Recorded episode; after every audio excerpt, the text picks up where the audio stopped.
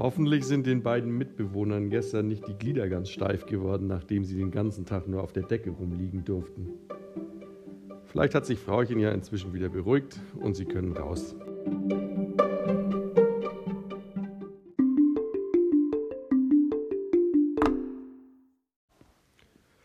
19. Dezember. Bruno ist nervös, denn Soja behauptet, sie hätte schon ein Geschenk für ihn. Und zwar ein perfektes Geschenk. Was macht man, wenn man überhaupt keine Idee hat, was man dem anderen schenken soll? Und dann auch noch etwas Perfektes. Brunos graue Zellen laufen heiß.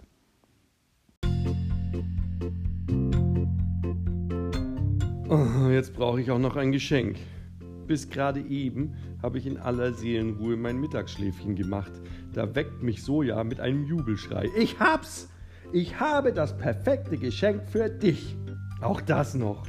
Ich habe kein Geschenk für sie. Ich hatte nicht mal vor, ihr etwas zu schenken. Ich habe noch nie jemandem etwas geschenkt, geschweige denn einer Katze. Bis vor 18 Tagen gab es diese Katze noch nicht einmal in meinem Leben. Und jetzt soll ich ihr etwas schenken? Drei Minuten lang zermartere ich mein Gehirn, aber es fällt mir nichts ein.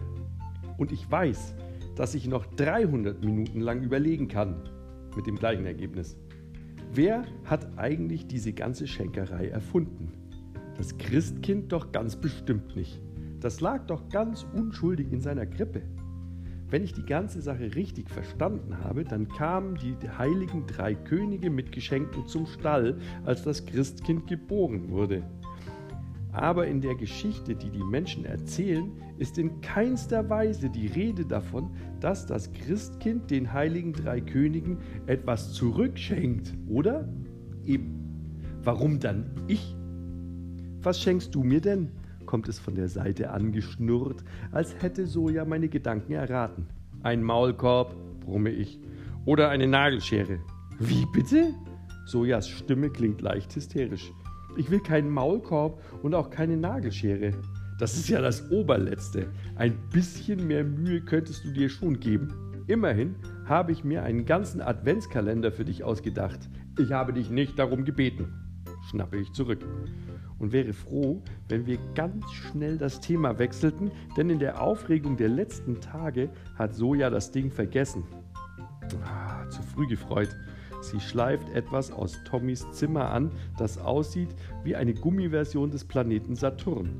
Ein runder blauer Ball, ungefähr so groß wie ein Fußball mit einer roten Plastikscheibe drumherum. Steig auf, sagt sie. Na mach schon, steig auf. Mit strengem Blick lotst sie mich auf diesen Planeten der Qual. Festhalten und auf der Stelle hüpfen.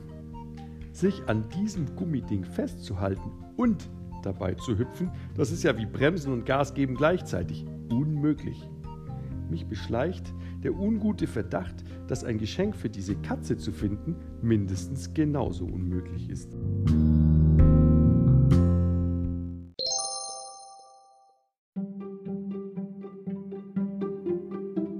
Klassisches Geschenkedilemma. Was tun, wenn einem nichts einfällt? Ist ja irre.